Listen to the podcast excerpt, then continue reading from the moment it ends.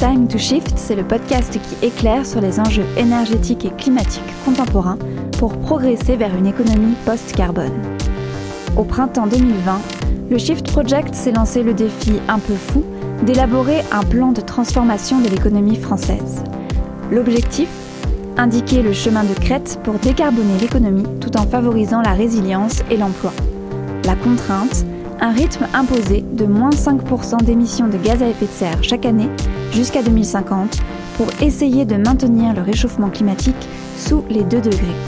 Dans une série d'épisodes, l'équipe du podcast vous présente les conclusions du Shift pour chaque secteur économique étudié.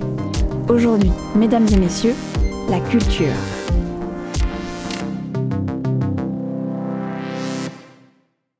On sait d'elle que, comme la confiture, moins on en a, plus on l'étale. Bon mot attribué à Pierre Desproges. Mais son périmètre et ses emplois restent dans le flou artistique. Pour dissiper ce brouillard, tâchons tout d'abord de définir les activités couvertes par le secteur culturel. Pour ça, un détour par le ministère de la Culture s'impose, où l'on parle des activités culturelles, artistiques et créatives. Ces activités sont réparties en huit catégories. Faisons les présentations il y a les arts visuels, l'audiovisuel multimédia, l'édition écrite, le patrimoine, l'enseignement artistique amateur, l'architecture, la publicité, pour partie du moins, et le spectacle vivant. Toutes ces activités tiennent une place très importante dans la vie des Français. Nous y consacrons près de 3 heures par jour et 4% de notre budget. Dans l'économie nationale, la culture représente 2,3% du PIB et 2,6% de la population active, ces emplois étant répartis dans plus de 560 000 entités culturelles. Mais pourquoi s'intéresser à la décarbonation du secteur culturel au même titre que d'autres secteurs poids lourds comme l'industrie, le bâtiment et les transports, clients habituels des politiques de lutte contre le changement climatique? Eh bien déjà, parce que la culture, comme l'ensemble des champs de l'économie, est concernée par la double contrainte carbone. Le secteur culturel est en effet très dépendant d'énergies fossiles de plus en plus rares, et ses émissions de gaz à effet de serre directes et indirectes sont importantes. Si vous ne voyez pas où se cachent les émissions de Bienvenue chez les Ch'tis ou de La liberté guidant le peuple de Delacroix, pensez à la consommation énergétique de tous les bâtiments culturels, ou surtout à la mobilité du public. Par exemple, le nombre de touristes étrangers qui se rendent au Louvre tous les ans est supérieur à la population des 20 communes les plus peuplées de France. Ça représente un bilan annuel de 4 millions de tonnes équivalent carbone, soit les émissions de gaz à effet de serre de 200 000 Français, ce qui ferait de Louvre-sur-Seine la 12e commune de France par sa taille carbone. Il existe aussi deux aspects très propres au secteur culturel et qui en font une priorité de la décarbonation. Le premier point, c'est la fragilité du secteur culturel et de ses emplois.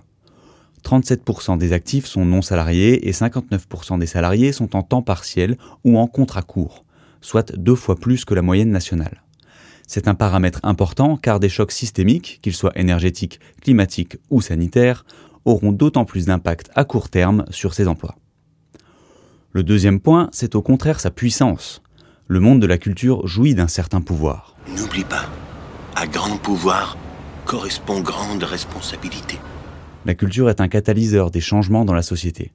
En façonnant nos imaginaires, en modifiant notre vision du monde, en nous bousculant, elle peut devenir un véritable moteur de la transition pour toute la société. Si le Bureau des légendes a réussi à coller une image de dur à cuire fun et sympathique aux espions français, on doit pouvoir faire quelque chose pour le rapport du GIEC et les solutions du shift, non? Voilà pour le pourquoi décarboner la culture. Passons maintenant au comment.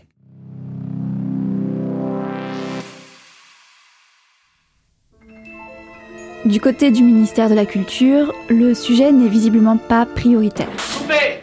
À titre d'exemple, aucune orientation stratégique du projet de loi de finances 2020 n'en parle. Dans le budget de la culture 2022, seuls 0,45% des ressources sont allouées au soutien de la responsabilité sociale des entreprises, sur un montant total de plus de 4 milliards d'euros. C'est une erreur selon le Shift qui estime que le ministère devrait justement soutenir la décarbonation du secteur et mettre en œuvre des politiques publiques ambitieuses. Parmi les mesures possibles, il y aurait notamment le développement de l'éco-conditionnalité des subventions ce qui revient à sélectionner les projets en tenant compte notamment de leur performance carbone. Ou encore la prise en charge financière des démarches de labellisation ou des prestations environnementales externes des acteurs de la culture. Concrètement, on pense ici à la réalisation de bilans carbone ou à l'accompagnement des structures sur les démarches de responsabilité sociale et environnementale. Le ministère de la Culture pourrait aussi s'inspirer de l'Observatoire de l'égalité femmes-hommes et mettre en place un observatoire de la transition écologique pour disposer d'un réel outil d'évaluation et de conduite du changement. Mais avant même d'actionner ces leviers prometteurs, la priorité numéro 1 du ministère doit d'abord porter sur la formation généralisée aux enjeux énergie-climat. D'après le sondage mené par Réveil Culture en 2020, l'écrasante majorité des professionnels et étudiants du secteur n'avaient reçu aucune formation sur ces sujets. C'est une étape absolument indispensable pour que les entrepreneurs et travailleurs du secteur s'investissent dans la transformation. Voilà pour ce qui relève de la responsabilité directe du ministère quant à l'utilisation de nos finances publiques. Mais malheureusement, ce sera loin d'être suffisant. Suivez le guide, on vous emmène visiter les grands travaux de transformation de notre secteur du jour. Comme on l'a dit en introduction, le secteur culturel recouvre des activités extrêmement variées, mais il existe des leviers similaires applicables à la plupart d'entre elles. Le Shift en a fait un top 5, on vous les fait en blind test. C'est parti pour le premier extrait. Cher pays de mon enfance, bercé de tendre insouciance. Vous l'avez, j'en suis sûr. Il s'agit bien entendu de relocaliser les activités. Alors soyons clairs, on ne raccourcit pas le partage des idées, mais bien les distances parcourues. C'est un excellent moyen de faire de la culture un moteur pour la transition locale, en ramenant les emplois, les achats, l'alimentation, les bâtiments, l'énergie et les transports plus près du public. Par exemple, dans le domaine du livre, la distance totale parcourue entre le lieu de production du papier, l'imprimeur et le lieu de stockage peut potentiellement être divisée par 20. Pour cela, il faut nécessairement relocaliser les activités de production de pâte à papier, de fabrication du papier et d'impression, activités qui sont aujourd'hui très largement réalisées à l'étranger. Relocaliser implique évidemment la mise en œuvre de politiques publiques permettant de préserver et renforcer le tissu industriel, tout en rendant compétitifs les services d'entreprises françaises dans ces trois domaines. Encore du pain sur la planche du ministère.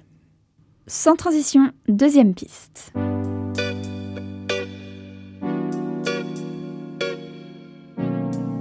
Ce deuxième levier, c'est de savoir ralentir. Le ralentissement, c'est le corollaire du raccourcissement des distances. Dans le spectacle vivant, par exemple, les artistes peuvent continuer à se déplacer à condition d'allonger la durée de leur séjour pour en réduire la fréquence. On augmente le nombre de représentations, la durée d'exposition des œuvres ou des résidences d'artistes à l'international. Le pari du shift, c'est que ce ralentissement pourrait même être bénéfique à la création culturelle.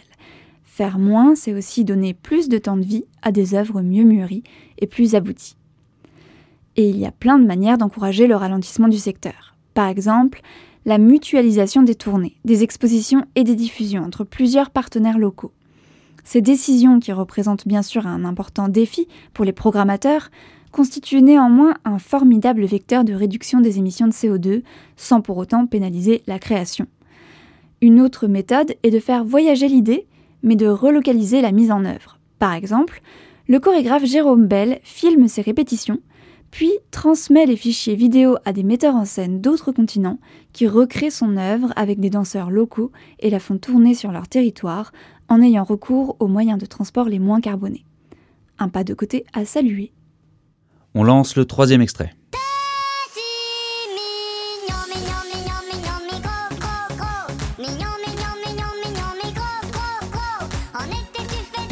Ah, merci René, on ne s'en lasse pas. Quelqu'un a la réponse? Il s'agit de dégonfler la taille des événements culturels. La tendance à accueillir toujours plus de public au même endroit, au même moment, est un cercle vicieux très carboné.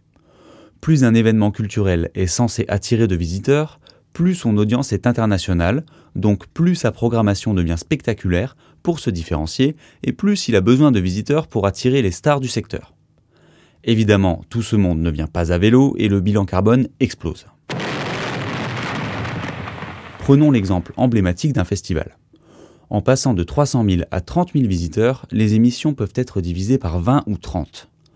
Autrement dit, Du point de vue des émissions, mieux vaut organiser tout au long de l'année 10 événements de 30 000 personnes plutôt qu'un seul, en rassemblant 300 000 sur quelques jours. Et en plus, on apporte de l'activité et de l'animation partout dans le pays. Chaque événement mobiliserait des équipes techniques, administratives et artistiques plus locales et créerait des emplois directs dans les territoires. Quatrième extrait. Du coup, j'ai trouvé mon filon. Sur la planète, je crois que je suis premier du nom. Je suis le chanteur bio. 100% naturel. C'est bon, vous l'avez? Bien sûr, il s'agit d'éco-concevoir les œuvres et les scénographies. L'idée est simple, toute création demande de l'énergie pour la fabrication des matériaux qui la composent, sa transformation, sa diffusion et sa fin de vie. En toute logique, il faut évaluer ces coûts énergétiques pour permettre aux créateurs et aux institutions de favoriser les pratiques les plus vertueuses. Ce sujet est particulièrement important pour le secteur des musées et de l'événementiel culturel. Un exemple de mauvaise habitude très courante, dans ce milieu, on aime la moquette. Pour marcher dessus, je précise. Elle est très utilisée et quasiment jamais recyclée. Or, ce matériau a une empreinte écologique désastreuse. De même pour la fabrication de caisses de transport pour les œuvres, les éléments de scénographie et la plupart des produits dérivés.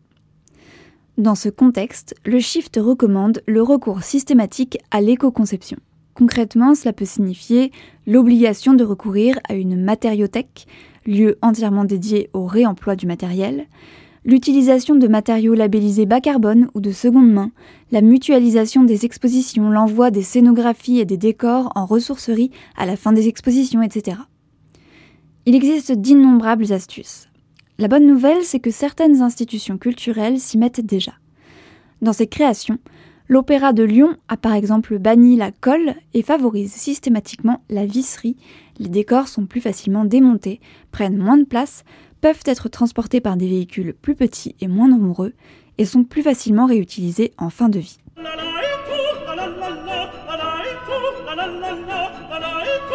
Et nous arrivons à la cinquième et dernière piste pour décarboner la culture. Attention, lecture.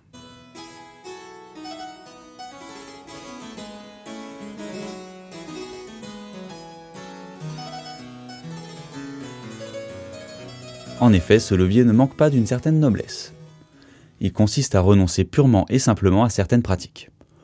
Pour imaginer une culture résiliente, il faudra forcément faire marche arrière et dire non aux nouvelles opportunités technologiques bien trop carbonées qui fleurissent dans toutes les branches du secteur.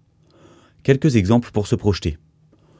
Dans le secteur du livre, ça implique de renoncer à éditer des livres qui contiennent de l'électronique, des piles et qui ne peuvent pas être produits de manière durable et locale. Dans les secteurs du spectacle vivant et du cinéma en salle, il faut renoncer à certains nouveaux supports technologiques comme la réalité virtuelle, les salles de projection premium en 3D, 4DX ou encore ICE pour favoriser des dispositifs moins énergivores. La démarche s'applique aussi à toute la communication en ligne pour laquelle il s'agit de limiter la masse de données mise en circulation en évitant les formats vidéo lorsque ce n'est pas nécessaire ou les directs en ultra haute définition. Dans les musées, le Shift préconise de renoncer au transport de certaines œuvres d'origine trop lointaine et de bannir les matériaux trop fortement carbonés ou difficilement recyclables, comme le polyane ou les moquettes.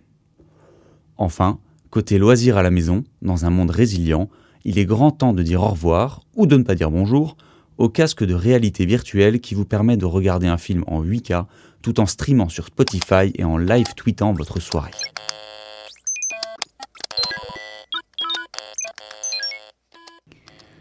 Nous y sommes. Vous avez maintenant en tête les 5 leviers du Shift Project pour décarboner la culture. Mais le Shift est généreux et surtout, il veut que nous ayons les idées claires. En plus de ces 5 leviers, les auteurs du rapport ont aussi retiré 3 leçons essentielles de leurs travaux, applicables à l'ensemble du secteur culturel et indispensables pour jouer la symphonie de la décarbonation.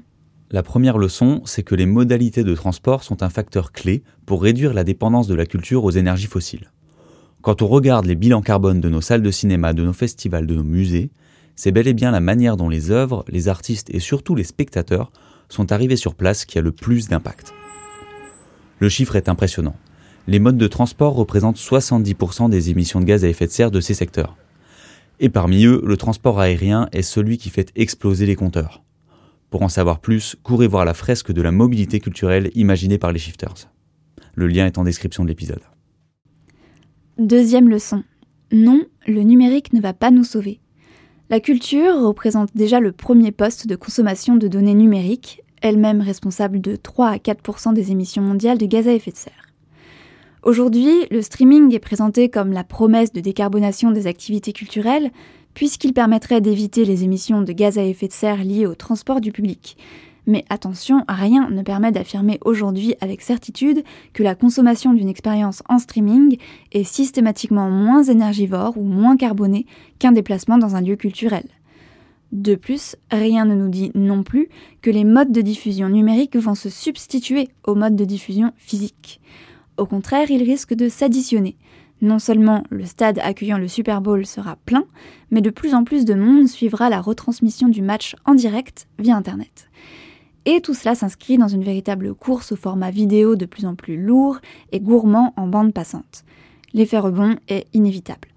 Multiplication et empilement des infrastructures numériques, renouvellement des équipements connectés, consommation accrue de matériaux et d'énergie. Alors attention aux fausses solutions. Enfin, la troisième et dernière leçon, qui est peut-être la plus importante, la longue route de la décarbonation n'est pas sur le point de tuer la création.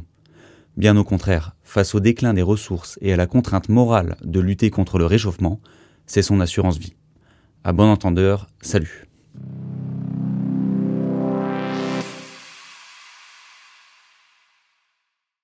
Avant de conclure cet épisode, nous vous proposons d'entendre Juliette Vigoureux, l'une des autrices du rapport que nous avons rencontré dans la rue.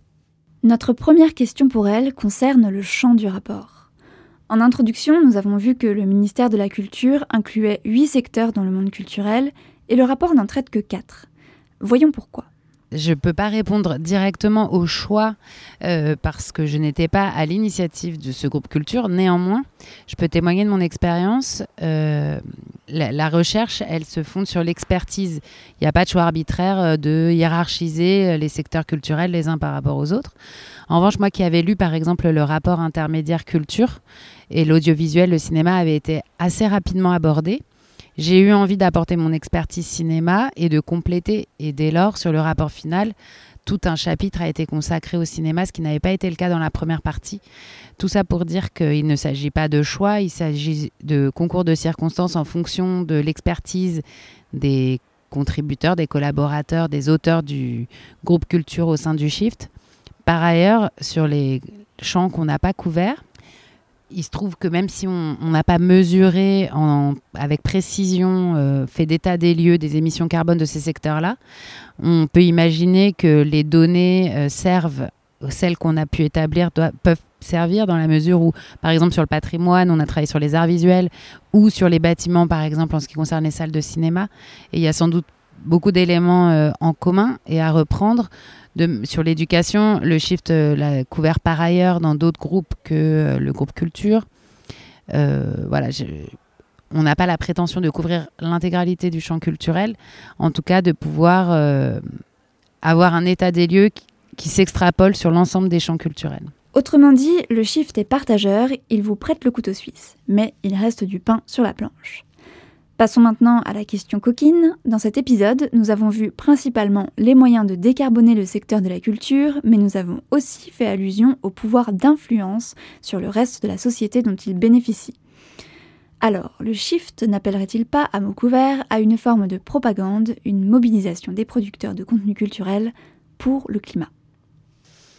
Euh, je pense que la mobilisation de tous est nécessaire, y compris des artistes qui sont évidemment les étendards de la culture.